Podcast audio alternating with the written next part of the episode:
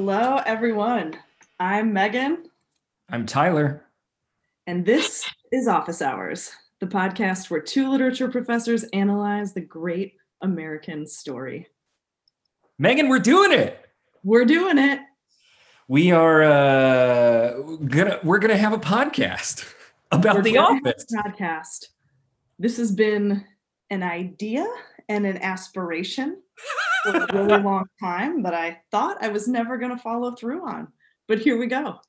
I'm really excited about this because you are, I think, in my life, like the Office super fan that I know. and like I, you know, it, we'll, we'll unpack our like relationships to this show, but uh, I will just say I am not. I have not been historically a fan of this show.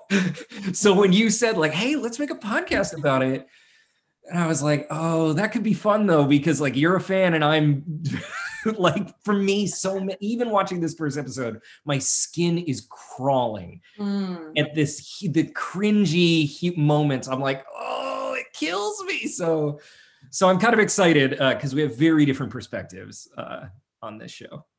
I am so happy that we have that combination because I also feel like I've watched all of the episodes so many times that I've lost that sense of what it's like when you first experience it. And I think there are people who enjoy the awkward, uncomfortable humor. And then there are people who just feel like this is too awkward. I it's stressful and I can't even stand it. So are you are you one of those people that enjoys it I enjoy it. Yeah, I enjoy it. I can't understand the people who can't watch it because it's too difficult. Um, so we'll see what's going on there. oh we'll have to process that uh, uh, i didn't realize we have this gulf in our friendship you know that's maybe maybe that's really what this podcast is about you know it's like understanding each other and but i will say go ahead yeah About resolving our differences. yeah yeah i was gonna say though uh part of the reason when because this was your idea and i thought it was like that's brilliant. I feel like when my students talk about um oh and we should like say what we do and who we are but when my students talk about television or popular culture like the office is it for them. Like maybe friends is second um spongebob is in the mix you know but the office is the most consistent thing when they make like powerpoint slides they always put in office memes you know and i'm so i'm sort of fascinated that like because like it wasn't really like they're too young to be watching it when it was actually on so it's all retrospective so i'm sort of curious like what they resonate with in it Yeah, I was thinking about that and it is kind of fascinating. And I realized that my family is way into the office and we quote it to each other all the time. But I don't really have hardcore office friends, except now in my classes, there are all of these students showing up in Dunder Mifflin shirts oh wow referencing the office and class discussions and stuff. And I was thinking about it, and I guess they were born in like 2000 ish, 2002, something like that. So when this came You're out, so they were little tiny kids. And so I am so curious too what their experience is and kind of what the the gap is and the timing and how how you see it.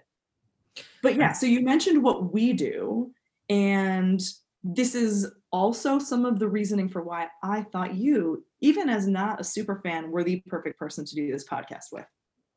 Well, yeah. So should we say like what we do and how we know each other? Let's do it. All right. Uh, well, so I'm Tyler, and uh, um, I'm uh an associate professor in the English department at SUNY Cortland, um, and uh, so I teach courses, you know, in like contemporary literature, sexuality studies, queer studies, um, and and the way that I know Megan is because we were both in graduate school together, and um, yeah, I just like remember sitting in these like incredibly intimidating seminars and like looking across the room and being like, Megan gets it. Like Megan is like totally we're on the same wavelength in terms of uh, you know, um I don't know, not being uh, caught up in the pretentiousness of academia, but also being really excited to talk about ideas, whether that's in like very esoteric long novels or whether it's talking about,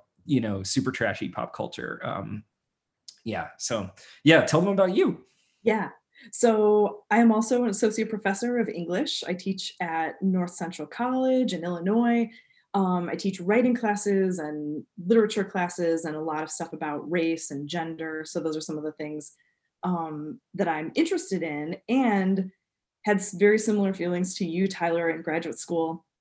And actually, I remember sitting across one of those round or I guess big square tables, sitting across from you with a friend who was in my year. And we were first years and we were so intimidated.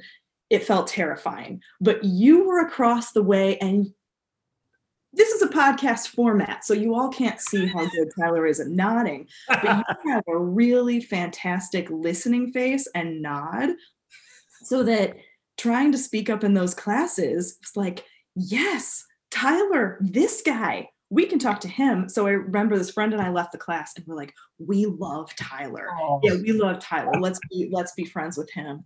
And it worked out.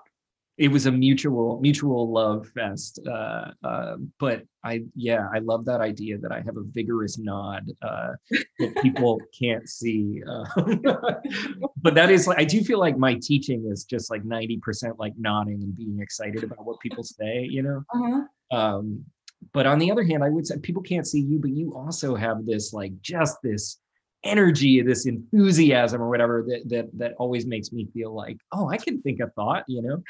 so Megan and I have been like, you know, just well, we we lived together at one point during graduate school. Um, so I'm sure we'll have stories to tell about that as we go along. Um, but also like we're always, you know, kind of like working on writing together and and academic stuff, but then you know, we'll have these like much longer conversations about The Bachelor or about, you know, uh, uh, Parks and Rec or whatever. So, um, so it just seemed like, oh yeah, we should totally. I mean, what what else would two white people in their 30s do other than like make a podcast? That just seems like, you know, yeah. uh, the new um, midlife crisis or quarter life, you know, third life crisis. I don't know um, something. But yeah, we're kind of late in the game. Everyone already has yeah. But we're we're joining in joining into that and I think one of the great benefits of getting a PhD in literature is that you just get better and better at talking about The Bachelor, for example. um, and one of the things I think I wanted to do with this podcast was just go deeper with it and yeah. analyze it because there are people I talk to I'm like we just love it and we quote it and we talk about it and all of that but I kind of wanted to do the deeper dive and really think about the story and what it means and what's do what it's doing. So we're going to do some close reading as we say as we say in the literature business of the office. Yeah well, I, I, yeah, I mean, some of the things that I'm really excited to talk about are, well, like I kind of already said this, but just like the the nature of comedy now and then, you know, in the 2000s, um, and uh, and you know, I don't know. I mean, like, I'm I'm actually really fascinated by that way in which I can cringe and almost want to turn the show off. And I did like the very first time I tried to watch the show, I was just like, nah, this isn't for me, you know. Whereas you like really resonate with it and and others do as well. And so I'm just kind of like interested in what different kinds of comedy do for us, what they make available, you know, all of that. Um, but I'm also kind of interested in it as a story of like class and capitalism. Um, mm-hmm. and I've seen some some snarky, you know, tweets here and there about the office and like corporate, uh, kind of like how it approaches the ideology of corporate um, America and and capitalism. And so I thought it'd be fun for us to kind of talk about that, right? Like it is literally a workspace. Um, and so I'm sure it will give us lots of uh, things to say about how we all relate to work in the contemporary you know situation and i mean even watching this first episode i was like oh my god things are so different from the context that this premiered versus now, such as they're not. I don't mean to like jump into the conversation, but the fact that everybody wasn't like, "Oh my god, we might lose our jobs," I was like, "What?" like some of them are like, "Yeah, this job sucks," like so it wouldn't be that bad, and I'm like, "Oh yeah. wow, things have really changed in capitalism." Um, so anyway, yeah, I'm really excited to talk about all that, all that kind of stuff. Good. Too. So, um, I guess should we jump into should we should we go to the summary and jump into it?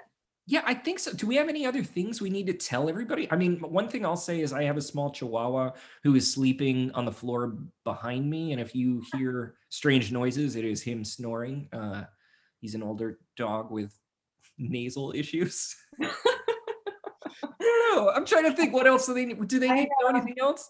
I also have a geriatric dog here, um, but a very large one, a Great Dane. So you might hear stuff. her pop in at some point.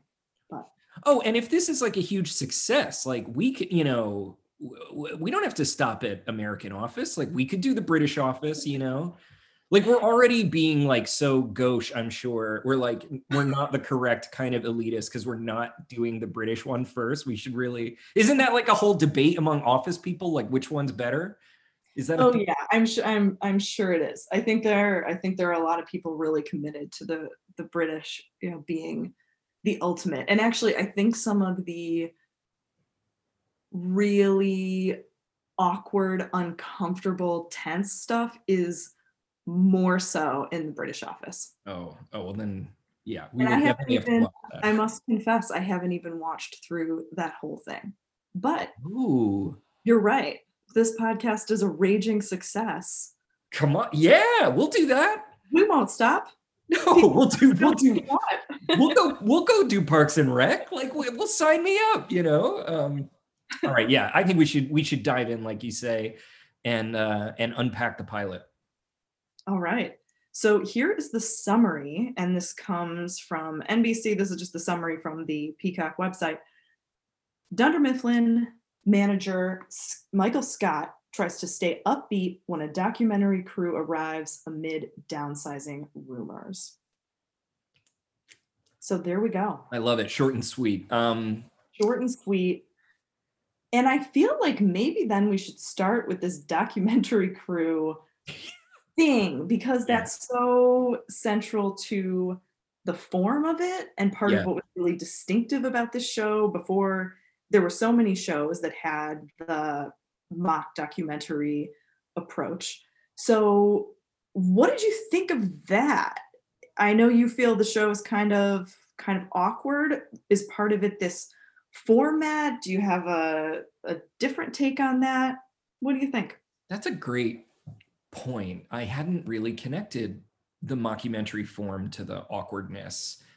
But I mean, there was a there's a moment like in the middle of this episode where I think it's maybe when um, Pam's uh, fiance comes in, um, or around then. But anyway, the camera like is behind one of the like trees in the office, or like a fake bush or something like that, and kind of like rushes to go catch what's going on or whatever. And I was like, oh right, like we're acting as if we're voyeurs, you know, like kind of peeking into this space that we don't, that we aren't necessarily supposed to be in um you know we're outsiders or something like that and so maybe that's maybe that is there's something really to that i mean i do think we were kind of talking about this before um uh with parks and rec and like as a show that took off with that mockumentary style i'm not really sure what the origin is in like TV. Um, but this was definitely the first time I'd ever seen a show that kind of pretended like um, we were watching a documentary um, and had those like cutaways to people giving their one-on-one i don't know what you call it you know so i'm yeah, not sure if yeah. i mean this if this was popularized like in reality television and then they kind of took it up but Ooh. um yeah i don't know i mean I'm like i i i like it i think i like it as a genre. Um, yeah. But tell me your thoughts about it. Um, was Spinal Tap mm. this kind of format? Was that? Yeah. I, I can't really remember that very well. But yeah, you're right. It does get that reality TV kind of feel. And one of the things that I've been thinking about is what it means for the characters being performers times. And I don't mean the actors being performers, but I mean the characters performing for the documentary. yes yes And one of the things I noticed this time was at the very beginning scene, Jim is in Michael's office. Michael has just called him in, and Michael asks, How are things going at the library? And it quickly becomes clear that Michael has set this scene up, actually, because Jim responds when he asks about how it's going with his library account. Jim tells him, Oh, I told you I couldn't close it. So Mm, and then Michael kind of steps in, like, so you've come to the master for guidance. right And just that little moment of Jim saying, I, like I already told you, you know, I didn't close this. So the way that he has planned and kind of manipulated the situation so that this comment that maybe happened off camera or when they weren't catching it then gets reenacted for the camera. And then when he can show what a master salesman he is. I, that is so interesting to me because I, you're totally right, and and part of what is in like I, t- both interesting and like really horrific to me about Michael Scott as a character is his like desperate need to be thought funny, and um and so he's constantly like doing bits, and they are this like performance, and I guess I had read it as like oh this is a particular kind of like jokey masculinity that I've met and hate. And um, um, I should qualify that, but I won't right now. I just like I just feel like I I I met this kind of guy who's like whose joking is like kind of aggressive and um thoughtless, even if it's like not not intending to be malicious. Anyway, so he's performative anyway, but you're totally right that like the mockumentary form is a perfect like um I don't know, reflection of that whole attitude. It also gives like a justification for it, right? That he's like not only trying to like make all of his coworkers like him and be his family, but like he's performing for us or for the camera. But it's interesting to me, uh, unless I missed it, do they say why they're filming this or these people? Do, do we get any sense of like there's no explanation, right, for the documentary? No, I, yeah, I don't think they do at all. And I feel like they don't very directly address that or think about it actually going on TV until a much later season.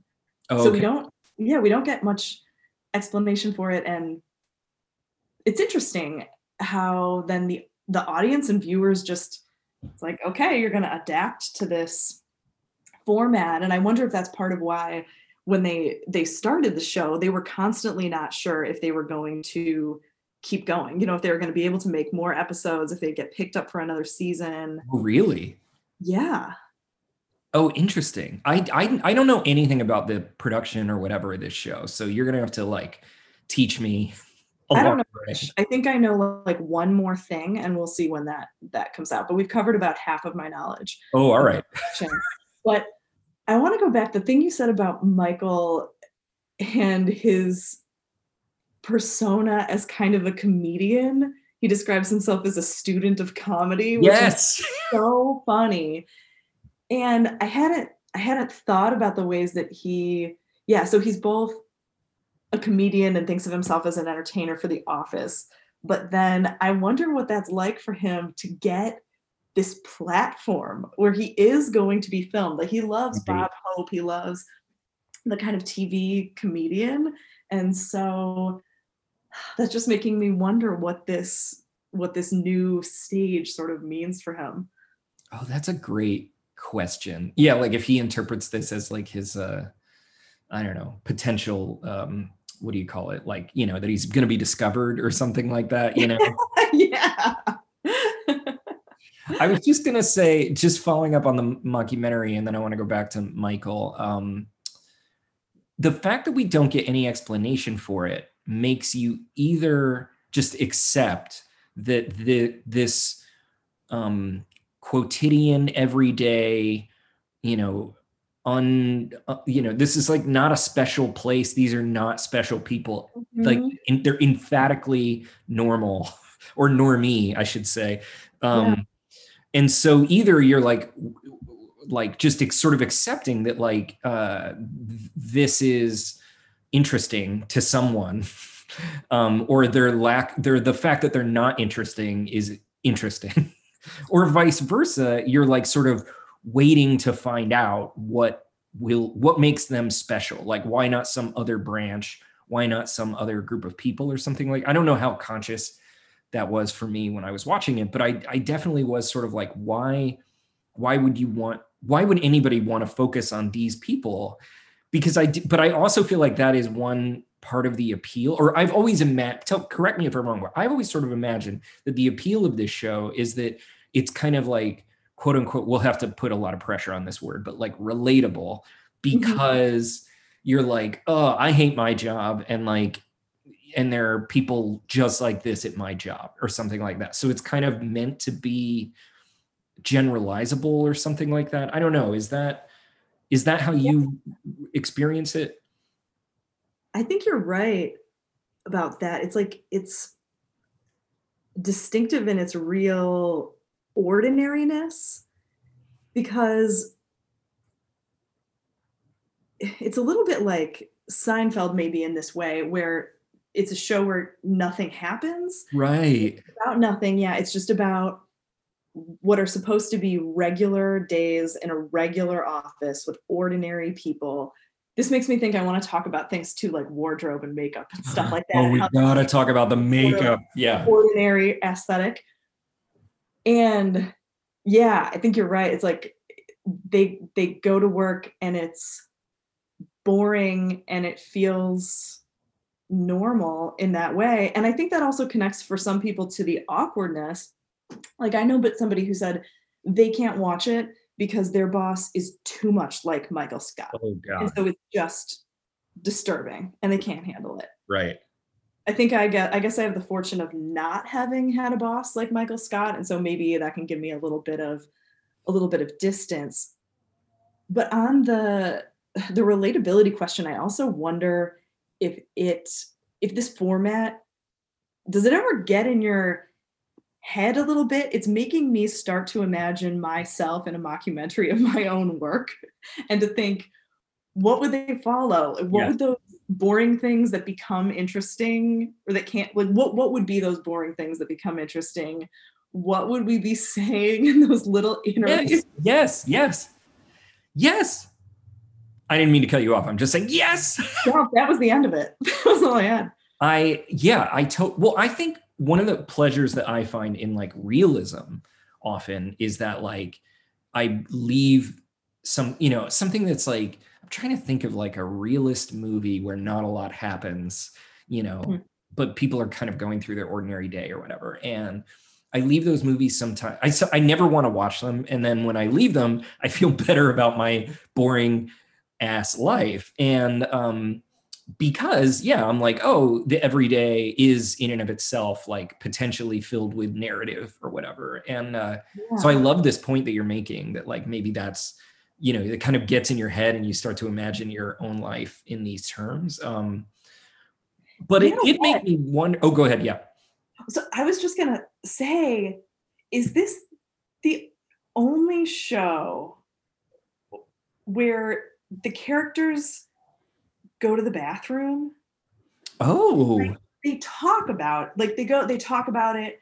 Um, there are sometimes not in this one, but like scenes that are in there, and it's making me think about reading uh, Ulysses by James Joyce. I promise I won't go too far into into this very professorly thing, but I remember talking about with the professor this being one of the first times in literature that it had represented somebody just in the bathroom and it Yes. has a lot of time to this thing that is so ordinary and so normal but so absent in literature like that is Yeah. not represented and so not that it's represented in any kind of graphic detail here in the office um but just those kinds of things that are moments that we would just cut out of stories yeah whether they're it's that or they're just moments when they're kind of standing or sitting and looking around or making copies or whatever it might be the things that feel like they're not part of the story that would usually get cut out and they're all there I love this point because I was really struck. We haven't we've got to talk about the opening um what do you call it? Like montage, you know, the uh Yeah. the song and the montage. And it's like, you know, scenes of the characters and and whatnot. But what really struck me was we see like the water cooler, we see the um we see somebody making copies, like you said, we see highlighting, which then I think Pam does that later in the episode, or it's whiting something out. But yeah like it's these like and i feel like we often talk about like what isn't represented as um either like what is too traumatic or too sublime. It's like too intense to be represented um or it's been excluded for you know political reasons or something like that. But this is like it's not narrated because it's so boring. And what's interesting to me about that is like well what is Jim's for like Jim's iconic thing is the uh the when they cut to him right? And he's like you know I don't even know how to do it over a podcast but he gives the Jim face you know? Yeah. And so as far as I could tell the very first Jim face was like him being bored and then realizing the camera was filming him and he kind of looks and he's like you know yeah because he's like staring at Dwight I think like either uh, pushing his papers over or something but I was like oh my god I always thought Jim's face was about snark. Like can you believe it? I'm stuck around these assholes. I'm so much better than this. And in fact I was like oh maybe he's just like I'm so bored kill me you know or something like that is so fascinating and i hadn't thought to look and hadn't noticed that first moment. I'm gonna have to go back and rewatch. But i think it connects to to what might be his first interview where Ooh, yeah. apparently they've asked him what it is that he does and he starts to talk about it and he says something like i'm boring myself even. Yeah. About it That's interesting. I mean, in that way, maybe Michael. Well, okay. Here's my question for you about Michael Scott. Because, mm-hmm. like, if this is the context, then on some level, maybe like Michael's attempts to make things funny is like, like one way to read it is that he's doing a good, like he's attempting to do a good thing, but he's really bad at it. Another way is that he's like he actually shouldn't be doing any of this, but he gets away with it because he's in this position of power. Like I kept asking myself, like, why, why is he tolerated? You know, and like Uh-huh. besides the obvious, I was like, all right, he's the boss. He's a white man, a straight white man, um, who just like, you know, and that kind of um, privilege saturates the workspace. But there was one throwaway line too where he's like, oh yeah, like I, I wrote it down somewhere, but he like increased profits by like 17% or something and cut expenses without firing anybody. And I was like, oh, he's good at his job. Like we're supposed to be like, you know, that maybe that's why corporate tolerates him. But then, yeah, I don't know. I just was kind of wondering what your take was on like, yeah, what what are we to understand about what how he gets away with saying stuff that is so um offensive? Yeah, that's a great question that and I like the combination of how does he get away with it and is he good at his job? and does his exuberant and offensive comedy bring things to the office that people in some way do want or do want some of that the thing too about whether yeah like is he is he good enough at his job in some ways that it not makes up for it but i guess makes it tolerable and in that first scene when jim can't close the account at the library michael does it Yeah. and then he offends the person on the end of the line when he says she's a gentleman and a scholar and he finds out she's a woman Right. So it ends on a very Michael note, although it it does cut away during the entire actual conversation when he's making the sale. So he sets it up that he's going to model this for Jim. He makes the call, and then it cuts to him kind of closing closing the deal down and, and signing off. So we don't actually see what makes him a good salesman, but apparently that's a moment of success for Michael. And apparently he is kind of a good salesman. Is that gonna? I wonder, or maybe you shouldn't spoil me, but I did wonder, like, how that's gonna matter either to this plot around downsizing or just like the show in general, like whether being good at or bad at the job matters. Like, mm-hmm. and I mean, we haven't really talked about it, but it's in Scranton, Pennsylvania, which is, you know, um, I don't know, like a small town. you mm-hmm. know what's what's in scranton right like isn't that part of the kind of joke of it but also it's like they're yeah. they're, they're, selling paper like are, they're not even like making paper right they just right. sell it um, yes. and uh yeah i don't have any point other than just to say like i maybe that is inherently funny to me that they're selling yeah. paper like um and it kind of made me think too like oh in 2000 when did this come out 2005 like maybe it was was it already think were we already kind of having conversations about like paper going away and everything being digital? Like i don't know if we were but i was just i couldn't place like anyway so i'll be really curious like how a lot of this stuff plays out um ooh and whether in the british one oh my if anybody is listening to this and they're actually fans they're like so mad at us but on the other hand like d- d- aren't they going to enjoy that we get to discover these things as we go? Because like i'm kind of curious if in the british version are they also selling paper? Like is that or did they change it for mm. anyway? Um quick question is michael scott hot? Because this is a thing that I, I, I argue about with people all the time. Do you think steve carell is hot? Okay, I got to bracket that for a minute because oh, I got right. a lot to say on that topic, but I still want to follow up on something that you just that you raised about being good at your job. And so it's a question for Michael, and it's also a question that's interesting for the others. I think too, both are they good at it, but is there any motivation to want to be good at it? Right, right. like a, a countdown the clock kind of job for a lot of people. Pam talks, you know, about how she loves doing illustrations and it's no, I think she says it's no little girl's dream to be a receptionist. And so it's this sort of place of disappointment rather than um, you know, being a kind of exciting or inspiring job for her. But I will say this is my second piece of knowledge that's just outside of the show itself. And I think I heard this watching um, a director's cut or something like that, or an interview with one of the producers. So I can't remember where it came from, but I remember them saying that in adapting the British office for an American version, that they had to make the boss better than um, Ricky Gervais's character in the British version. That they had to make him they basically had to explain in some way how would this guy keep his job because they said American audiences won't put up with him being completely useless.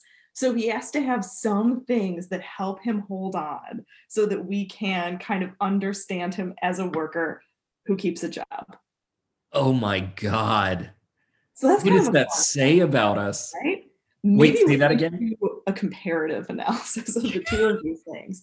Yeah what does that say about American ideologies of capitalism? Um, oh my God, that's fascinating. I mean, on the one hand, like I kind of get it, uh, you know, because I was searching for that too. I'm like, why, why does anybody fire this guy? Uh, you know, but mm-hmm. um, I was just like, well, you know, privilege, you know, like, but um, but it is interesting that they felt the need to insert that, and then I wonder if that for many in the audience like does that redeem him or does that sort of justify him?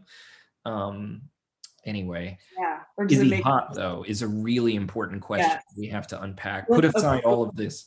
So let's talk let's talk is he hot? And then let's come back also to jan levinson gould oh yes. that's interesting too in terms of the fact that he does not get fired. Yeah. Um, okay but so the question, the attractiveness of Michael Scott or Steve Carell. I think my argument about this, about the Steve Carell appeal, is that it kind of comes more after The Office. Hmm. As he gets a little older, a little grayer, it's Interesting. like he really comes into his own. But so I, I remember kind of noticing him later, like as Steve Carell, not in the position of Michael Scott, and thinking, huh, okay, Steve Carell. so I don't know. In the office, um, he's so he's so off-putting in so many ways that to me, I I would really have to argue for that as as a Steve Carell separate from the office kind of thing. Is that possible? Can I separate the uh, the artist from the man? You know what I mean? so you're saying like the character Michael Scott is not hot, but Steve Carell as a Yeah. human being outside of this narrative or whatever could is sometimes. yeah. I just and think increasingly so. In response to this question, yeah, I have very different feelings and different experiences of him as Michael Scott versus like later as Steve Carell. Yeah, no, that makes total sense to me. And uh, but I have heard people say like, oh, you know, Steve Carell as Michael Scott is like super hot, and I'm like, I just can't get Okay. Uh, older Steve Carell though.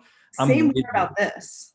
Well, just like I, I don't know. I mean, I, I, I mean, I of course want to psychoanalyze it and be like, oh, this is some sort of like, you know, daddy boss uh, scenario, and like I'm, I'm here for that, you know, whatever. But, um, but I just think to me, it's that like that certain what I find so repulsive about him as Michael Scott is that kind of um, I don't even know what to to call it. It's kind of like buddy buddy masculinity Mhm. the ways in which you know he he like so desperately wants to be thought as funny but doesn't know how to do it. I don't know something some, all of that makes him like unattractive to me. Uh but i'm i'm with you though. I do think older steve grayer steve carell i'm into. Younger steve carell not for me. Like i'll take bj novak novak uh all day long. What's his name? Um Ryan. Ryan the Temp. Yeah, I thought Ryan the Temp uh, really hot, but Michael Scott not for me. Um, Well, you'll find that Michael Scott thinks Ryan the Temp is pretty hot too. oh, oh, I'm looking forward to that. I hope. Just to give give you a little little taste of what's coming. Okay, tell me about Jan and uh, and that scene um, where she shows up and sort of is representing corporate, right? Yes. Okay. So Jan comes into the office. She is Michael's boss. I can't remember what her actual position is. I forget. Something, but she but yeah, basically she's there representing corporate. So she comes in to have this meeting with Michael and he introduces her saying using her full name Jan Levinson Gould. And he says, I call her Hillary Rodham Clinton, right? Not to her face. Well, not because I'm scared of her, because I'm not. Well, yeah. So, what did you think of the whole interaction between these two? Uh, well, I just looked it up. thoughts about her?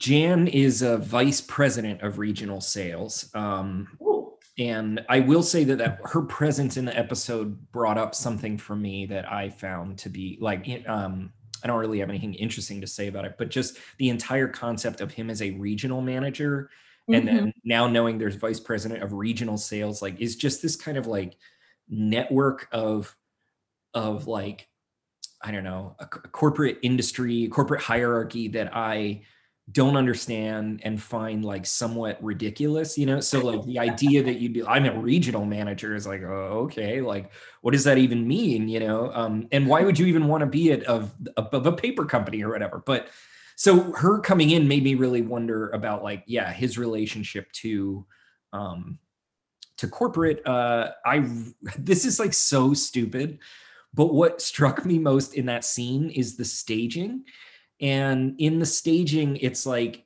I think Jan, Michael, and Pam, but they're all sitting next to each other Uh-huh. against like the wall, or and maybe Pam's like like a bit cornered, but yeah, she's like equal to them. But they're not sitting at a table or a ramp. You know, either uh, they're not across a desk and they're not at a table together. And I was like, this is the weirdest staging. You would never have a meeting with somebody where you just like sit next to them when you're supposed to be talking to each other. And I was like, so if so I just kept being like, what's the point of this? Like, is it to show his lack of respect for authority or like his lack of sort of internalizing her authority?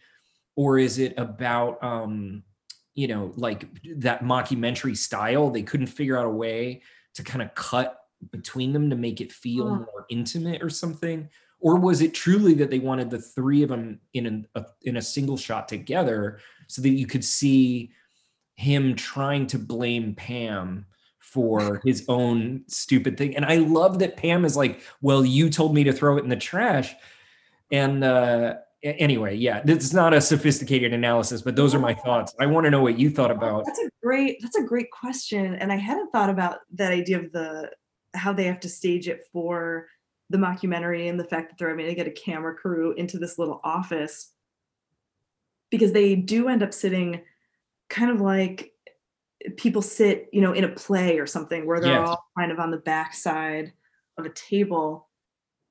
It also allows us to really see Jan's legs. oh interesting Seems kind of important and it Oh. allows Michael to reach over. You know, there's a moment when he kind of taps her knee, and I, I can't remember exactly when it is, but it sort of sets them up physically also to do a couple of those things. that's totally right Hmm. It was hard not to imagine what this show would be like now and like so much of his humor is gendered and sexual and of and as we'll discuss you know like racialized so yeah, Yeah. i just kept thinking about because I, I guess the moment that that came for me was like with pam where he's like if you think she's cute now you should have seen her whatever and it's like clear that in the context of the show i think they think oh my god he's so inappropriate like how rude to say that now she's like not as attractive as she used to be but Mhm. like what we're all thinking now is like you sexist pig. i mean maybe people hopefully people were thinking that then too but i didn't get the impression that the show was really Uh-huh. being like look he's a sexist and he's you know abusing his position of authority to objectify and fetishize this woman Uh-huh. anyway um uh Hmm. so yeah i kept thinking about like oh it's interesting then they give him a boss that's a woman Yeah. And how much it shows all of those little gendered interactions. And yet, I, I was thinking about the way that she responds to him Hmm. and the way that she just thinking of, you know, as a woman who is in charge of a man like Michael Scott, how do you handle it? How how do you you cope with it both so that you can kind of deal with it just emotionally so you can deal with it on a kind of practical level in terms of keeping things flowing and keeping the job working because um I was just watching her face. One of the things I love about this show is watching the really small movements on people's face and kind of watching her as she's processing Michael's filing cabinet where the, the thing you mentioned where he he's told told Pam that I have a special filing cabinet for faxes from corporate and it's the trash can. So she's learning this and just kind of watching her quietly processing this because this is a fax that she sent him and he is completely disregarding. And so then she just kind of quietly hands him a copy, but we can see, you know, the irritation that there's basically a lot more going on under there than is actually being processed. Hmm. And then Todd Packer calls. oh yeah Todd Packer, we will get some more of him in future episodes. But when he calls, he says to Michael, Hey, you big queen, is old Godzilla coming in today? oh jesus So that's his start. What did you think about Todd Packer and this phone call? Which uh, put on speaker. Well, on the one hand, I thought I don't think I internalized the line um, what did you just say? Was it Godzilla? Godzilla. Yeah.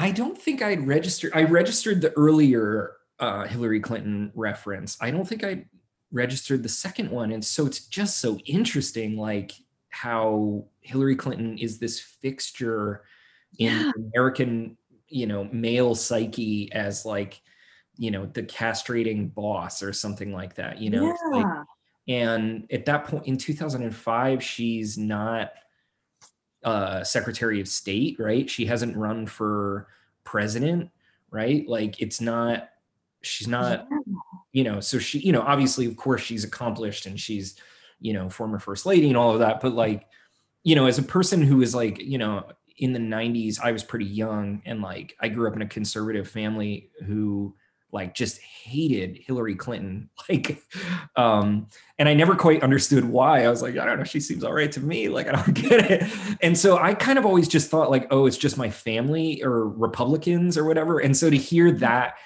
come up was is interesting to me. But specifically, like about this character, what I thought at the time was like, oh, it's interesting. Like, I'm really eager to find out how they position Michael Scott relative to this guy because Michael is clearly similar to him, and yet he is trying to cover it up. He's kind of like, "Oh, that was inappropriate," or "I wish I'd written down the dialogue." He's like, "Not, not okay, not okay." Yeah. And I took him as earnest in that moment. I took him as like he seems capable of understanding um, the difference between a joke that hurts people and a joke that is like brings people in or something. I don't know. And even if yeah. he's like bad at executing it that was a moment where i felt like but then i also was like or not like maybe he's just mm-hmm. covering his own ass and like if yeah. todd was around he'd be like her her her you know and yeah buddy buddy thing i don't know what was your i don't know todd packer so i'll be curious but what was your take yeah. and i'm trying not to to read in any of the future stuff about todd packer but also, what a name, Todd Packer. name, right? it's kind of perfect. Yeah. He when he calls and it comes up, I guess, on on caller ID, and Michael says, "Oh, Todd Packer, great sales rep." So mm. he's framing it, and it's like his his thinking about Todd Packer is coming in really positive. Mm. But then, yeah, you're right. He he does get uncomfortable and he does react to this like when when Todd uh, calls him a big queen, he has a quick like, oh, not appropriate. You know, there's something he says, something he says about that, and then he continues that like sort of awkward pushback as it as it goes on. And then eventually when he asks, does the carpet match the drapes? Oh, and is oh, that right. when Mike hangs up? Is that when he decides he has to shut so. it down? I, I can't exactly remember, but in relation to so he's there now. He has his own feelings about todd. Then he's in front of jan and so jan is overhearing this interaction with todd. And we have the cameras yes. filming this thing with todd. But i think there is a conflict in michael over who he wants to be in some mm. way because i i think I think there is a part of him that doesn't exactly want to be a Todd Packer. Mm. Oh. There's a lot of room for not being great before you hit Todd Packer.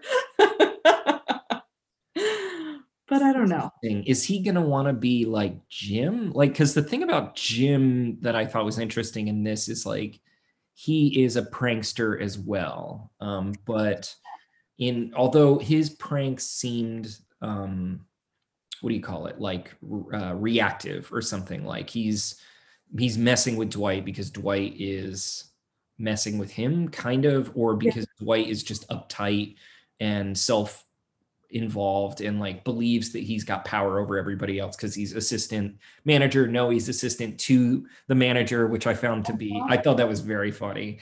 Um and uh so yeah i kept thinking like oh does is he going to want to be more like Jim? But like even in this episode, Jim doesn't actually, or at least to me, he did not read as like cool or funny or anything. He just mm-hmm. read as kind of like not like not bad you know it's just fine you know um i don't know Oh, hmm.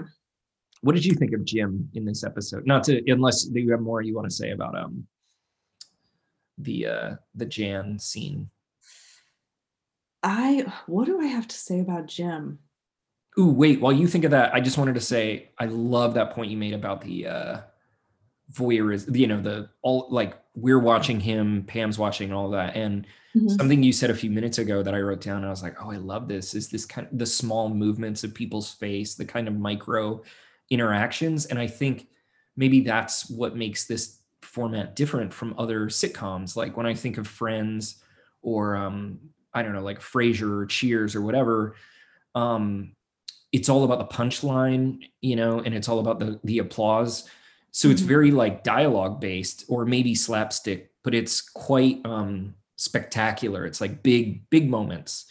Whereas in this, like it is totally all about the smallest of moments. And I think that that's partly what makes me so uncomfortable is like I feel like I shouldn't be allowed to watch this or something like like the one that really got me was with uh, Jim another Jim moment and with um what's his name Roy is his name Roy Right. Yeah. when Pam walks away and Jim and Roy are there, and like on the one hand, it's just like how many times have we been through this in our own lives where it's like you're you're you're talking to somebody with somebody there that you are close to that person who is the only reason that you're next to this other person goes away like at a party or something and then you're just stuck and it's like oh my god we don't actually have anything to talk about and so when he says what does he say like what's in what's what's in the bag or something like he's just like, I'm gonna leave. And I was like, I almost turned the show off at that. I was almost like, I paused it. I like went to get another cup of coffee. I was just like, I cannot. This is so painful to me. Um, maybe because of my own awkwardness. Like maybe that's it. But like, I was like, I don't want to inhabit this. But I do think part of it is like watching it. Like it feels shameful or something. Um, maybe that's too strong of a word, but there's something about seeing people be uh, so in, incredibly awkward and like and knowing that you're watching it i don't know Yes. I'm so glad that you brought up that moment. And I think that is, for me, maybe the most relatable moment in the episode. That I totally agree. Just know that feeling so well. And there's something then really fascinating about making a show about that and representing that kind of moment that we do have. And I wonder if that's the kind of thing for me that rather than making me want to turn it off, though, I just kind of love it. yeah Like it's capturing something that those other kinds of shows that you talked about don't capture and don't do. yeah i don't know if that's fair you know or not but like just i'm just thinking like of the i don't watch a ton of sitcoms so i don't know if i have like a great but it does feel to me it felt to me like really different in this than most other things that i've seen but Yeah. Um, what was I going to say though? Oh, I wanted to ask about um. Oh yeah, yeah. What was your take on Jim? Because like one of the things that really stuck out to me about him, like I said, was that he was not he wasn't like particularly sexy or cool or whatever. Like not you know whether or not the actor is hot.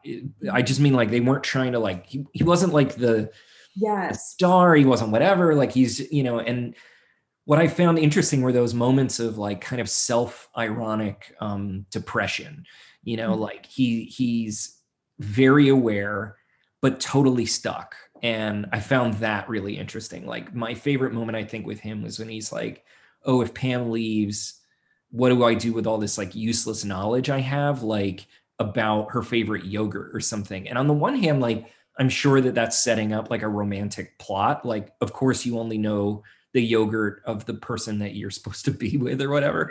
But on the other hand, like that's totally what it's like to work to have like work people, right? Is like you know shit about them.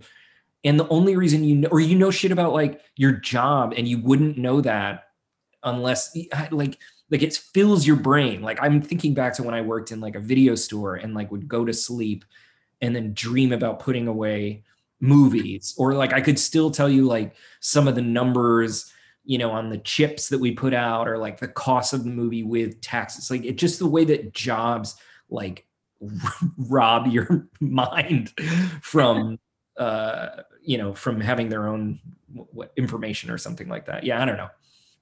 Mm. yeah what was your take on jim? I think that point about jim not not being portrayed to be like the super hot love interest or something like that, not being that cool. I think he has the some of the coolness that just goes with being nonchalant and the I don't really care kind of cool. Ooh, yeah. But you're right. And I think about this with his hair, with his kind of oversized clothing. And I'd have to think about, I mean, men's pants weren't as as small then as they are now but i still feel like he just looks you know like he's not not super put together and just looks really or to me i guess looks just like a uh, the kind of guy that you would just see walking down the street or in your own office or wherever yeah and i think this connects to things with the makeup too like pam pam's outfit her kind of you know untucked button down shirt. Yes. Not none of them are made up in a way that makes them look unnatural or that makes them look like they're actors. Yes. And i really like that a lot.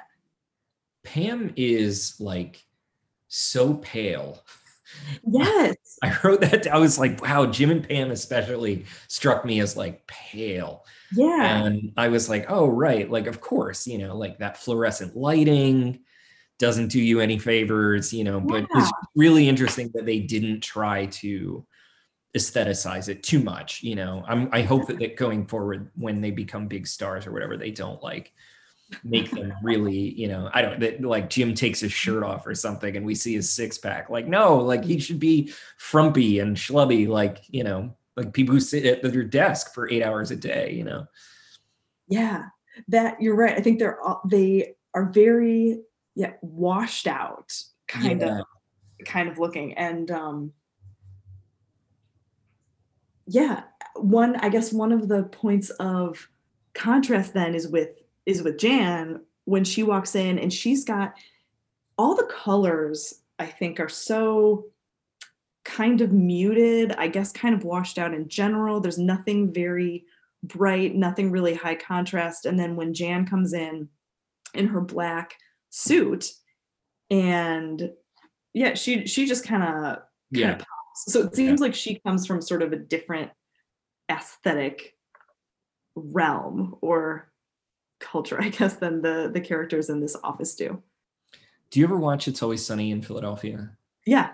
Um, I love the there's some episode where they're talking about oh Dee is gonna go to a Josh Groban concert and she's like Groban wants his ladies to pop. Um,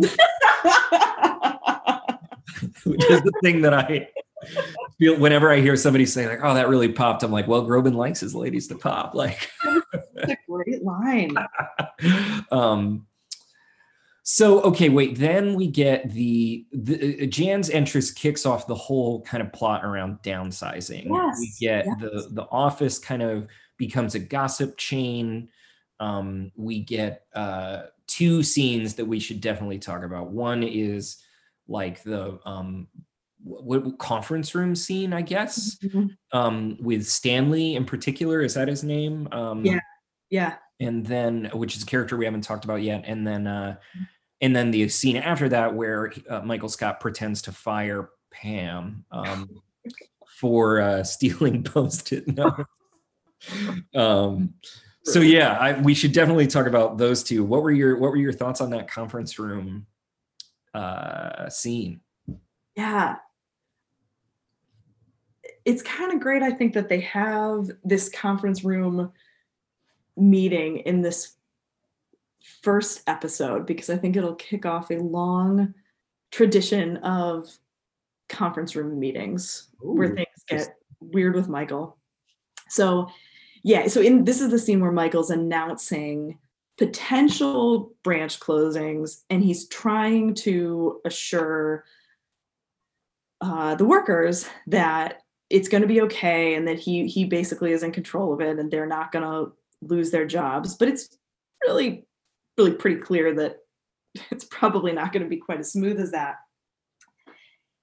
And the interaction that stood out to me the most was the one with stanley. And stanley's the only black character that we've seen in the office at least like in this part of the office. And he's really kind of pushing back on michael a little bit on the question of what will happen and whether it actually is in Michael's control. So he's doubting him, he's pushing back on it. And Michael keeps saying, you know, that it's going to be okay. And Michael then he, he compares it to to to Josh, to one of the other um, branch managers, and that you know it might be this way with Josh's people, but we're not going to lose my men. And then he says this line, and this is all following the interaction with Stanley that honestly I feel awkward to even quote. But he says, Michael says, I'm the head of this family and you ain't to be messing with my chillin'. Oh boy. And he says it in an accent though. Yeah. And it's kind of like a, um, like sort of a mammy kind of forceful, maybe kind of sassy, I put in quotes, black woman stereotype. Yeah. And I feel like it's it's a stereotype with a really long history and then one also that shows up I think I'm trying to think about the source also for Michael and I think it shows up in those Tyler Perry Madea movies which I haven't actually seen but I think that have kind of that vibe and it's so so clearly he's doing this weird talking like a stereotypical black woman kind of thing mm. And then it's followed by this long moment of silence there are kind of mm. long silences too in the show where stanley is kind of shaking his head and turning away and michael is looking at him waiting and i he feels like he's sort of waiting hoping for some kind of reassurance or something, or that this will have settled it and shown how much he cares about his office people. And I think it's this key moment where we see that the show is really going to be doing something with race. Yeah. And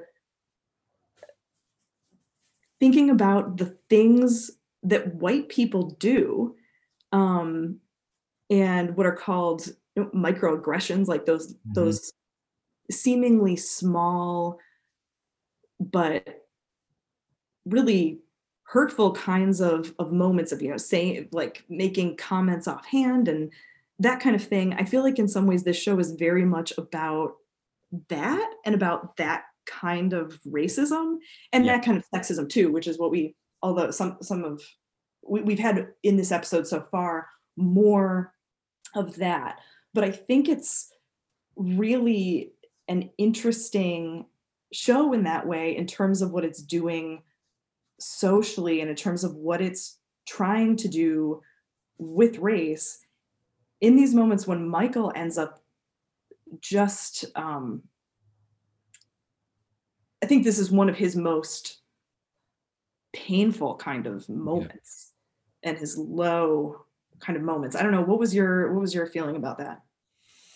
I mean, everything you're saying, I think, is is right on and really interesting. I mean, I think I kept thinking about. Well, I mean, this is my this might be like a really boring question, and I feel like my I'm often like very uncreative in my like, is this you know I'm like, is this criticizing him or is it reproducing it? You know and yeah, it's like yeah. it can do both it can do neither but i often find myself like asking that question a lot of pop culture. Um and again like i think that that's probably like a limited question but you know a lot depends on how you read those silences. And i you know i totally agree. I mean i thought it was really interesting that the silence is there.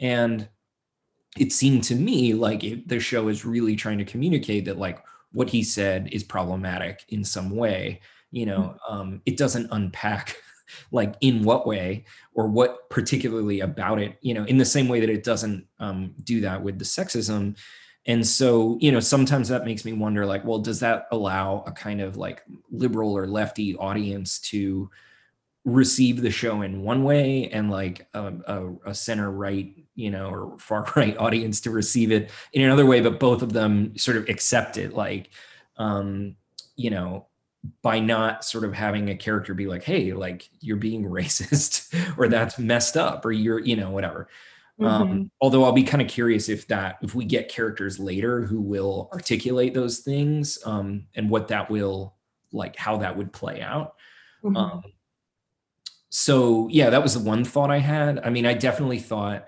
wow, like this reminds, you know, I feel like, I don't know, you know, the norms around comedy are changing, but just maybe, maybe, but like when I was young, like, you know, and even not young, just like hearing people do like accents like that and make jokes like that was like so common. And so mm. seeing it was like, oh yeah, like I forgot how often like, you know, you look at any like 80s comedy or 90s comedy, you know, um, early 2000s, like some of the stuff that they do, like with kind of racial and ethnic stereotypes, is mm-hmm. totally unabashed. And, you know, it's like, I don't, yeah, I don't. So it made me really wonder about how the show is like trying to acknowledge that history and pivot or do some do something with it because like his whole shtick is like accents and and and I mean actually that's one thing that to go way back this and this is not to move away from this scene or this conversation but early on you said one of your favorite things to do is to quote the show like with your family and friends and stuff like that and I kept thinking oh my god like Michael Scott lo- he's like a guy who loves to quote other movies and like d- he does was up and he does this and that and the other and so like I kept thinking about that too. Like, what is it in his mind that he thinks he's doing? Does he think like I mm-hmm. I thought that he thought he was trying to like relate to black people, you know, yeah. but also maybe you know I don't remember what what he TV shows he said he or what movies or whatever, but like it would be really interesting if like part he thinks that he's trying to quote like black culture or black film or you know or films that he thinks accurately represents blackness but of course don't i yeah. don't not that we should of course like tr- try to understand his point of view because there's the question of like what is stanley's point of view in this scene like i kept thinking like is he like you know my impression of him is just like ugh like this guy here we go like you know it, yeah. it did a good job of representing a scenario that i'm sure stanley has like had to deal with his entire experience of michael scott but also his entire experience of being in you know white corporate america. Um so yeah i don't know. I don't know. I'm really when you told me that the next episode is called like diversity day i was like holy crap like i'm ready to see yeah. what they do with this. Yeah. I think that this plants a seed for more things that are going to unfold um, and that they're going to have to deal with in what's coming i think you're point is really interesting about how this is received by different audiences too, and how you read that moment with Michael and how you read and feel the silence. And do we take in that silence? Like, does does it have the critique and does it give us the space in that to really be kind of questioning what is going on in this in this thing with Michael and I think this ties back to your question about relatability. Mm. And do viewers, when watching it, feel that Michael is really relatable there? Do they feel that Stanley is relatable there? Do they feel like being in the audience is relatable? Um, and if, I guess, if they find Michael to be a relatable character in that moment, does this does it just kind of stay and does nothing come of it or is it asking white people to critique and like really question that stuff that like you said has been so common and feels recognizable and in such a way that we even like i don't know what exactly if if michael has a particular source on that and like right, you said right. michael loves to loves to quote things and he loves comedy and all of that. so I don't know if there's a particular place, but even in the way that we can read that as racially coded language, like just how how recognizable that is in that moment, coming from him, I think also says something about the ways that we talk about race often without directly talking about race and the ways that it can be a current mm. within um yeah within conversations that seem not to be about that at all or that are on the surface not about that but that becomes somehow for in this scene something where michael has to like i don't know draw on his i don't know.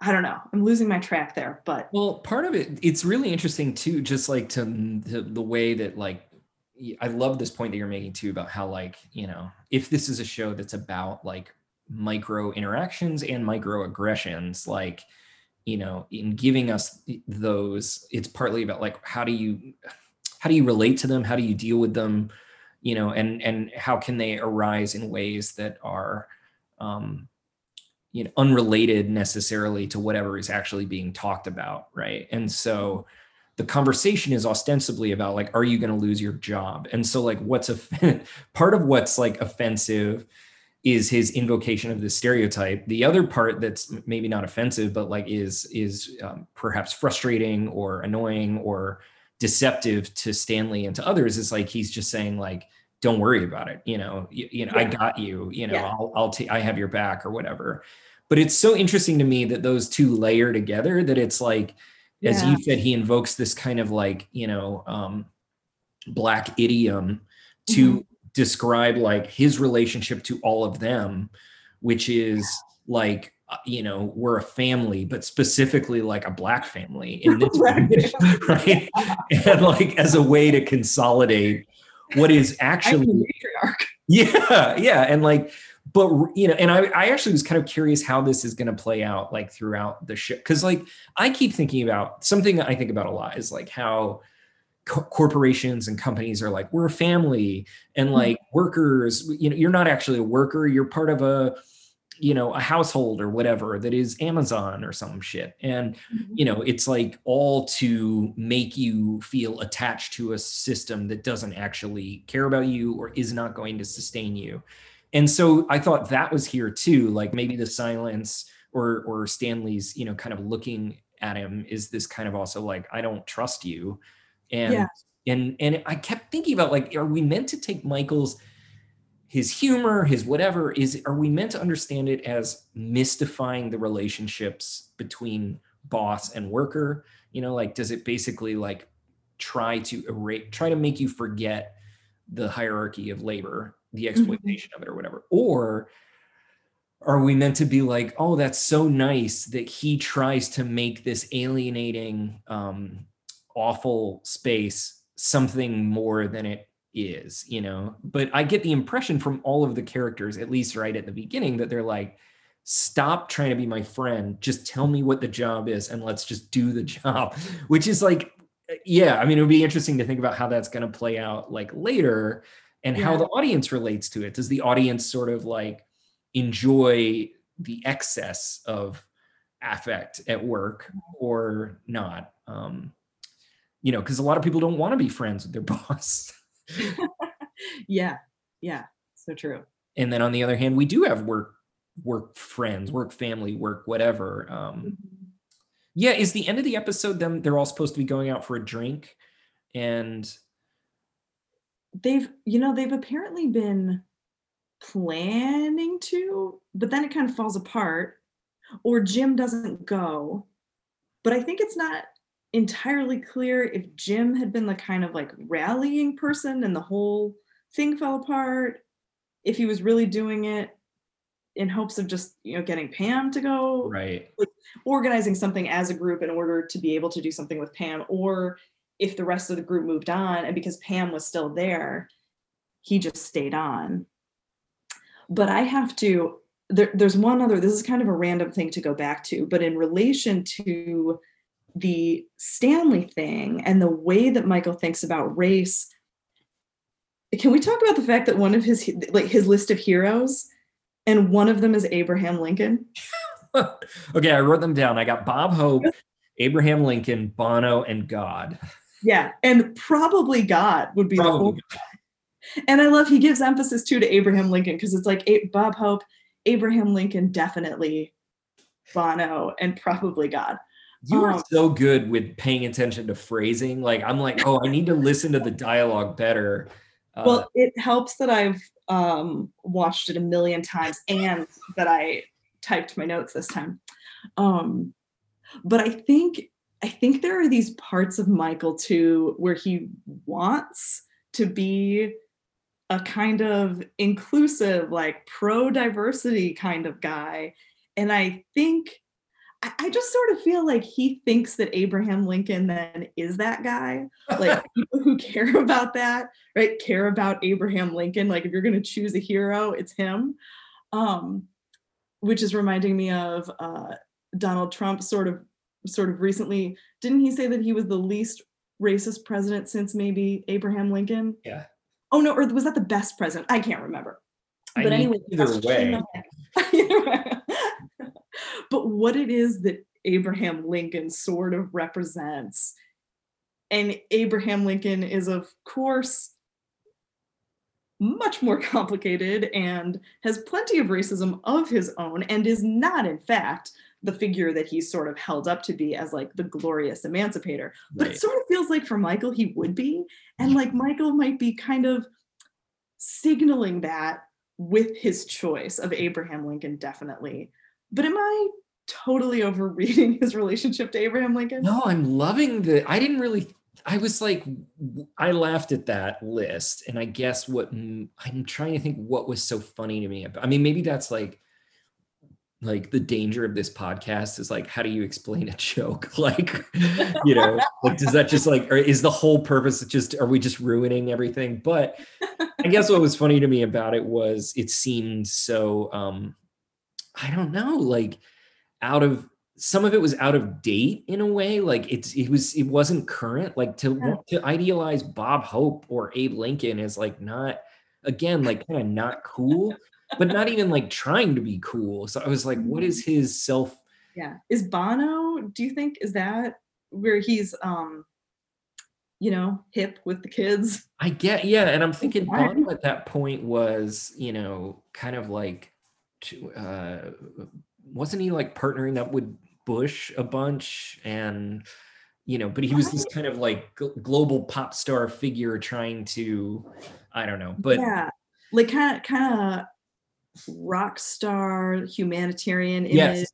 combination. yeah so maybe that's a part of it too is like the, these images of like leadership or something that he Mhm. like is trying to fashion himself after Um, but I love that you bring up this. I mean, I do think one thing that's interesting to me is like, okay, in 2005, like, I don't know, like when people, I feel like now we're in this moment where it's like, and maybe this is more about me than like, I shouldn't generalize to other people, but I do feel like you watch TV and you have characters being like, oh, are they a Democrat? Are they Republican? Did they vote for Trump? Did they do, you know, there's this like, political identity matters more now in a way which is not to say that it didn't matter then but like in my experience it you know with teaching students like i feel like over the oh, my- you can hear toby growling he wants to like let out of this room Um, he uh, like students have much more of a, an avowed sense of political orientation or identity than when i started teaching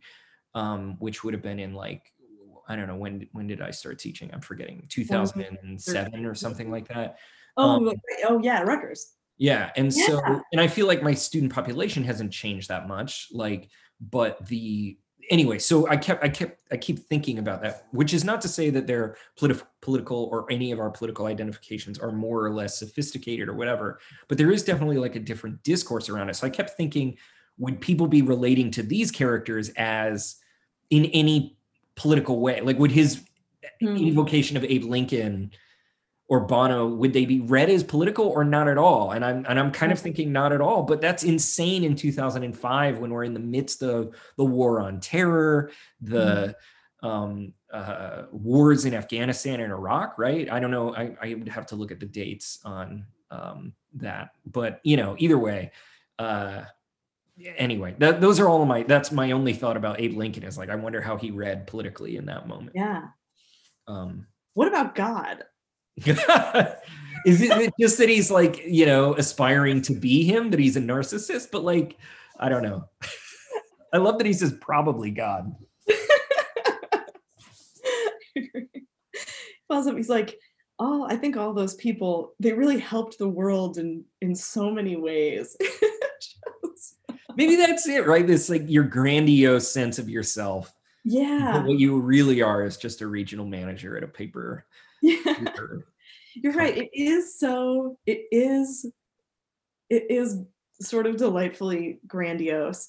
He also has just one of my little favorite types of Michael moments, which at the end of that little explanation, he's he's saying, you know, that these these people have been doing so much for the world that it's beyond words.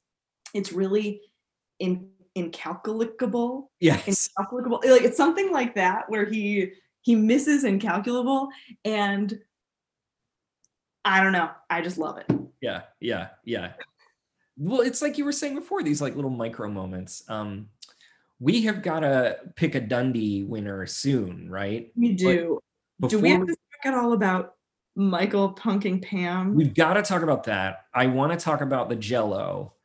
Okay. Um, I'm trying to think what else we haven't hit on that I.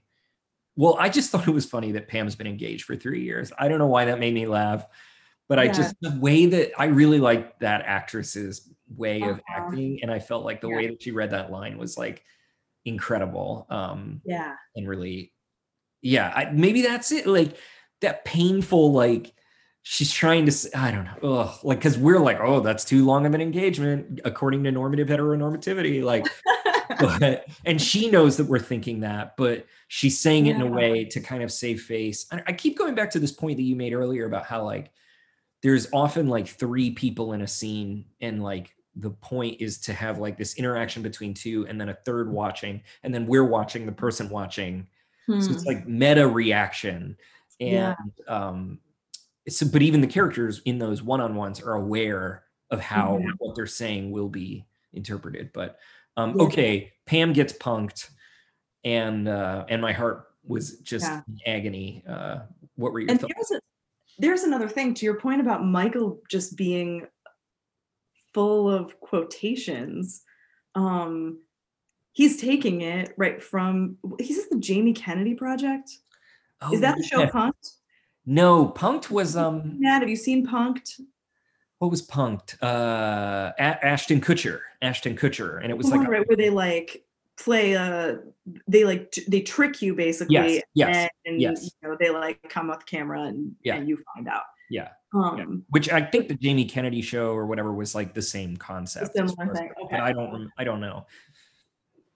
yeah that just is another another one where the watching the faces and michael as he tries to keep a straight face to deliver this news to pam and he is telling her that she is fired because she stole post-it notes. And she is just so sincere and so upset and he's trying not to laugh. And oh the whole thing it just yeah it hurts.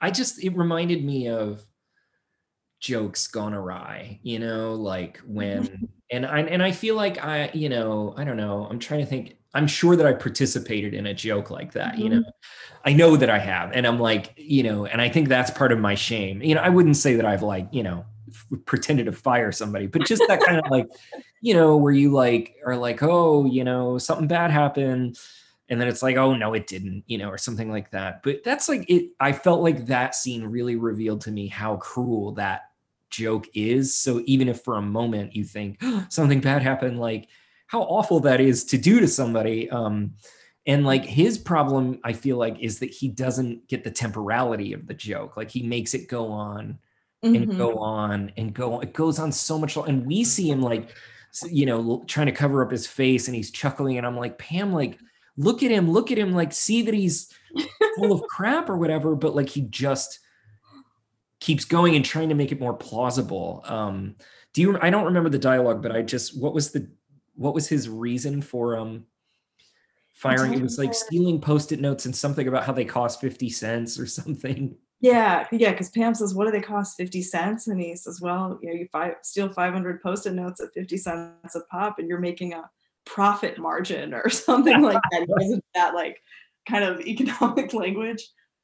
And then he tells her too that the the good thing about it, I guess, for the company is that we don't even have to pay you severance because it's a case of gross misconduct. Yes, yes, yes and uh, yeah, I think you're right about the timing. Like he just he goes on for so long, and then she tells him. So then at the end, when she tells him, once he once he kind of comes out with the truth about it, and like we totally got you, and she says, "You're a jerk," in this way that you just really really feel and it feels like in some ways she's kind of articulating a feeling of the entire office back to the Stanley moment, yeah. the Hitler performance, all of this.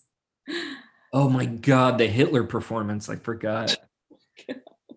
I mean, I guess I think that that's that's really interesting. Like, it's important that the show is telling us this guy is a jerk, and mm-hmm. yet I get maybe that's part of my resistance to the show in some ways, where I'm like, people are going to end up loving Michael Scott, and I'm like, does that mean we've forgotten that he was a, he is a jerk? Or but I mean, maybe narrative is the thing that's going to intervene. Like he grows and he learns and he becomes like a good, you know, um, middle class white man or whatever, or something like you know. But like, yeah, in that moment, I was like, he is a jerk, and like, ah. Uh, but on the other hand, of course, I was I I really was laughing at the uh, moment when he tries to make it the temp's fault. or so doesn't he like he like uh says was it does he say it was his idea or something like that um thinks that he's his accomplice yeah but just trying to rope in other people to yeah. justify this like awful it's like it's as if he does not understand in any way his relationship to power but then on mm-hmm. the other hand, he perfectly understands it. Mm-hmm. And the mm-hmm. scene where that became really clear for me is like he does the six million dollar man with Pam, right? He's like mm-hmm. doing sound effects or whatever.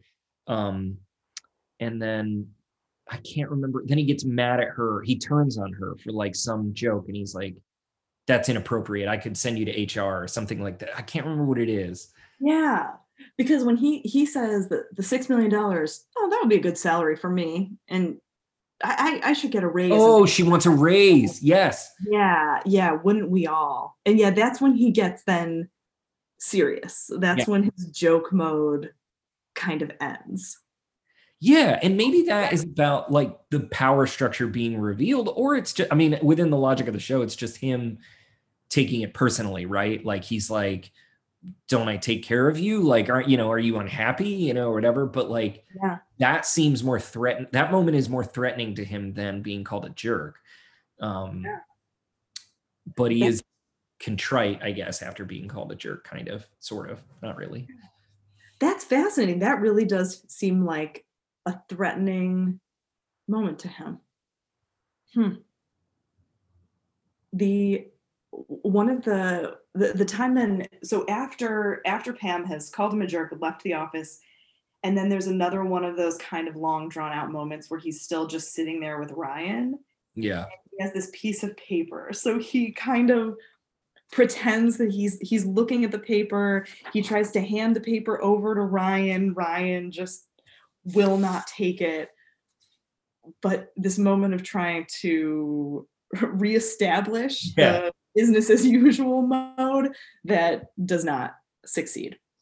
That's such an interesting point. Yeah, that is going to be a thing I'll be kind of curious to watch. Like, like how how these moments like ripple, or how you know how like he tries to reestablish, like as you said, kind of normality or business as usual. Like, basically, like how does his failed attempts at comedy, which turn into aggressive or or um, mean spirited or just failed re- rela- relationships or or whatever social interactions like Mhm. h- how do you recover from that you know and like maybe that's actually what feels maybe that's partly what awkwardness is to me it's like when you fail to do sociality right and then Mhm. you're just like stumbling trying it's the stumble as you try to like paper over and get back to um to normal i don't know that's one Wow, I love that idea. I love that idea of the question of the recovery.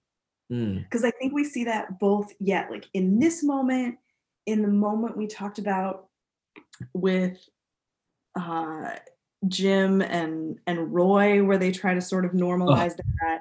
yeah So there's those, and then there then it's there too in um the sexist moments and the homophobic moments and the racist moments and what they sort of do in that space that follows Mm. whether it's silent or kind of filled you know with noise trying to talk out of it or talk over it or whatever it might be Well, I'm really excited to see uh to see where it goes. Uh should we give it Dundie? let's give it dundie All right, so explain this concept to me. You told me we need to give I was like, you know, we were talking about awards and you're like, "Oh, it's got to be the Dundies." And I was like, "I don't get this reference." so what is what it what does it mean to assign a Dundie? So I don't think we even really find out about what the Dundie Awards are until I believe season two, episode one. Oh, all right. Around there, it'll be a little bit. But do you remember that little in the opening sequence where they have the music? At the end, there's that little statue on the desk that Michael adjusts. Yes, a yes. little um, trophy, a little businessman trophy. So he has every year the Dundie Awards, and he gives out those trophies, which are little businessmen with um, briefcases. And everyone in the office gets a Dundie, and he gives them for a whole range of reasons. So people get awards for all kinds of different things. Like it might be the Fine Work Award. It might be the Whitest Tennis Shoes Award. you can really give it for any anything you want to. And Mhm. so for us with our episodes, we are each going to give out a Dundie for something that we think was a really strong character, strong moment, something that that deserves an award. okay. I love this. Uh Tyler, do you want to start us off? oh oh there's so much pressure um because i'm like looking over my notes and i'm like all right what would be um huh okay I can go if you wanna. yeah wanna you go first uh, to model give me a good mo- a model All right, I don't know how much of a model this will be, but you actually brought up the scene when Pam talks about how long her engagement is. And I want to give today's Dundie to Pam, and particularly Pam's face in the moment after she talks about that.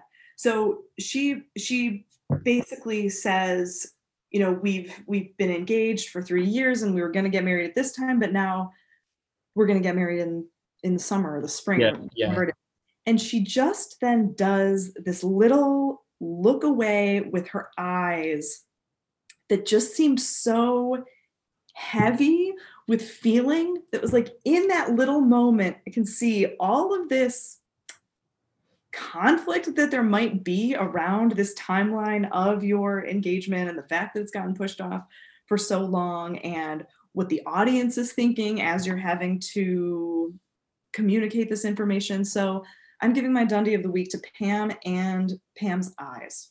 wow oh i love that uh i'm gonna go i'm gonna go in a weird direction with this um, Bring it i don't know if i'm allowed to do this um but it's ve- wait till you see Michael's Dundies. It can be very weird. I would like to tell me if this breaks the rules already at the beginning, but I Okay, want to do know. much like Dwight. I care a lot about the rules here. So Your assistant to the manager. Yeah. Uh, okay. I would, li- well, okay. I kind of want to give a Dundie to Michael's mug, the world's best boss Yes. mug, uh, which I felt first when it came on screen, I was like, that's iconic. Like I've seen that meme, I've seen him hold this mug up. Like, so I was just like, you- did you know the story behind the mug? no, I don't know anything about the mug. Oh, then this is such a good. I mean, the story that we get, like, which is Yeah. No.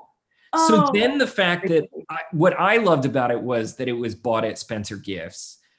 and I was just like, oh my God, like the the the beautiful encapsulation of like kitschy trash and like kind of consumer culture uh you know and the late 90s early 2000s or like spencer gifts embodies that. And so the fact that like he is you know has this like earnest investment in this like kitschy thing that then has gone on to become a meme i just was like oh my god i love this mug. And its like role in the story. And then to have the mug be encased in jello at the end which is like playing a prank on michael you uh-huh. know um and in on the one hand like it sort of it, it, it, it includes him in the pranking but it also slightly inverts the power relationship of the jokery or whatever um but in a way that he will probably see as like oh they like me or they want to be friends with me or something like that. So i just like thought like what a subtle beautiful little you know icon or whatever that the mu- that the mug is. So i feel like the mug should get you know an award for its performance and its longevity in the episode. Um were there other thing details about it that i'm forgetting? You're so good with the details of the What mug. about the fact? What did you think about the fact that Michael bought it for himself? yes right. Yeah that. Oh michael. There's like a pathetic right? He's pathetic. It's pathetic. So is I was like, is there anything in this episode that feels redeeming about Michael or sympathetic about Michael? Because the last the last thing that we get of him, mm, we get these things side by side. I feel like the last statement we get about Michael or around Michael is, Pam, you're a jerk. But then we end on this world's best boss mug. right And so the thing like that it's that it's pathetic and you sort of are there ways that the show also makes you feel for Michael? I think so. Yeah, and I think my yeah my kind of problem or my concern about that is like how how much did I sympathize with a boss or with a, a corporation? On the other hand, um, just as like people want to be liked, right? Like, and he wants to be like.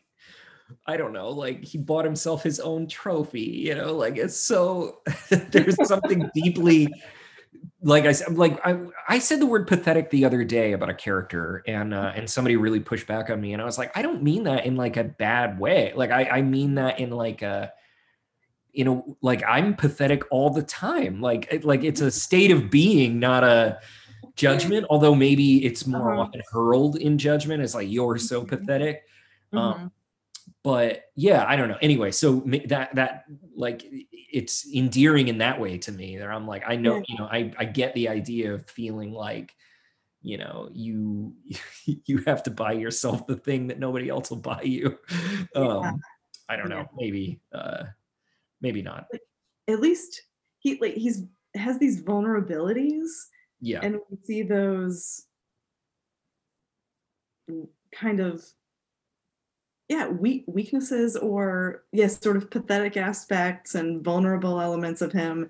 And um i agree it does it does make him feel kind of endearing and at least complicated. Yes, yes. Well, you and I, something that we've talked a lot about in terms of like who's attractive on The Bachelor or The Bachelorette, like a big, not that we know anything about that. No, A big magnet for our desire is like people who have some insecurity, right? Mm. And or I feel I don't, I, but I feel like we share this sexual orientation to insecure people. you know and uh and in fact as i'm real as, I, as we're talking i'm realizing it wasn't i when i okay so have you do you know olivia rodrigo have you listened to her new album no, okay so no she- I, I am not aware of her. I'm just still laughing about our sexual orientation. toward wait what was it? Insecure people. Yeah, yeah yeah yeah. I agree with that. and uh okay so olivia rodrigo i think she's like 21 or whatever and um you know she's got like this hot album right now and everybody is you know at least on social media on twitter like a lot of i feel like 20 somethings and 30 somethings are saying like oh where was this when i was a teen you know um, because it's kind of harkening back to what is familiar to my youth which is like you know kind of the alanis morissette courtney love um, you know kind of like uh, an alternative music that that was often about negative affect right and about mm. feeling bad and like and just and no no redeem not not even really much redemption in that just like kind of wallow wallowing in negativity and yeah. um so anyway we bought the album and like i've been listening to it and the first song is really good um but it, it is also like there's this part of me is like is this good or do i just relate to this but it's like all about her being insecure and like but she and she straight up says like i want to be liked but i'm not liked. Oh hold on i gotta stop the cat. Munchkin no. You got a animal life around there today? Yeah i didn't anticipate the cat uh podcast. Okay so in the in the um oh so she's constant she's singing about like how she wants to be liked, she's not liked, you know, all this kind of stuff. And I described her as pathetic, but I wasn't saying, I was saying like, I really relate to this kind of like self pitying, unredemptive, um, um, insecurity, stri- yeah. uncut insecurity. And maybe that's part of what people resonate with. What'd you say? Uh, I said uncut insecurity. I have got to get this album. but I mean, put aside whether the album is good or not, I do think I was like maybe what people resonate with in her music or with whatever, you know, if there really is some new wave coming of popular culture that like is unabashedly filled with anxiety and depression like maybe that's part of what the office like gives you is like a kind of like here's a here's a live wire of insecurity just like is so desperate and and and yearning or whatever for approval um yeah and he's i don't know. But on the other hand you could imagine people being like huh, i feel better about myself because i'm not like that guy. I don't know. Um, mm, wow that's a really interesting thing to think about. So i think yeah like you use you use pathetic more in the sense of pathos i feel like and that right. like that's your like you know that that connection that pathetic yeah that it's got a lot of feeling attached to it and i think you're right there's something for us at least very attractive about insecurity and really interesting um, about insecurity so i think that that i think that that is what redeems michael i think that if he were um, fully secure and fully confident and felt like he had everything going for him, he would be awful. And maybe that's Todd Packer. I don't know. Oh, um, interesting. Oh, but I think it's his. I think I, I, I'm going to argue that that is what saves him. That's interesting. All right. Well, I can't wait to see. I can't wait to see where we go from here. Um, what uh, what should we say like as we close out? Anything? Any final thoughts? Things we need to wrap up? I think we've covered it pretty well. We didn't talk about was up, but uh we didn't. And actually, I gotta say, you talk about the office for almost two hours, and I've got several things I know that we did not even touch. I can't believe we talked this long. I'm like, well, for a first episode, maybe it's okay. On the other hand, will anybody listen to it or get through it? There's our insecurity, you know. Uh, now that I know where the whole podcast actually what it's going to be about is our attraction and interest in insecurity. That's the real project here. Yes, that is going to be the undercurrent. And I'll just say, anyone, if you made it this far, you too are deserving of a Dundie. Yes. Thank you so much for listening to us, uh, uh, for going, taking this journey with us. We are honored and excited uh, that anybody would would uh, would, would follow along with us. So uh, yes. And at this point, we we need to like you know what next episode we'll announce our like social media. Follow us on all of that stuff. You know, we'll get like we'll get like more professional about it. But in the meantime. Thanks for listening. And uh, and next episode is going to be what's it? What's the top, title? It is Diversity Day. Season one, episode two, an absolute classic. All right. I look forward to um to seeing it. Uh uh thanks for listening. Right. Thank you. Bye everybody.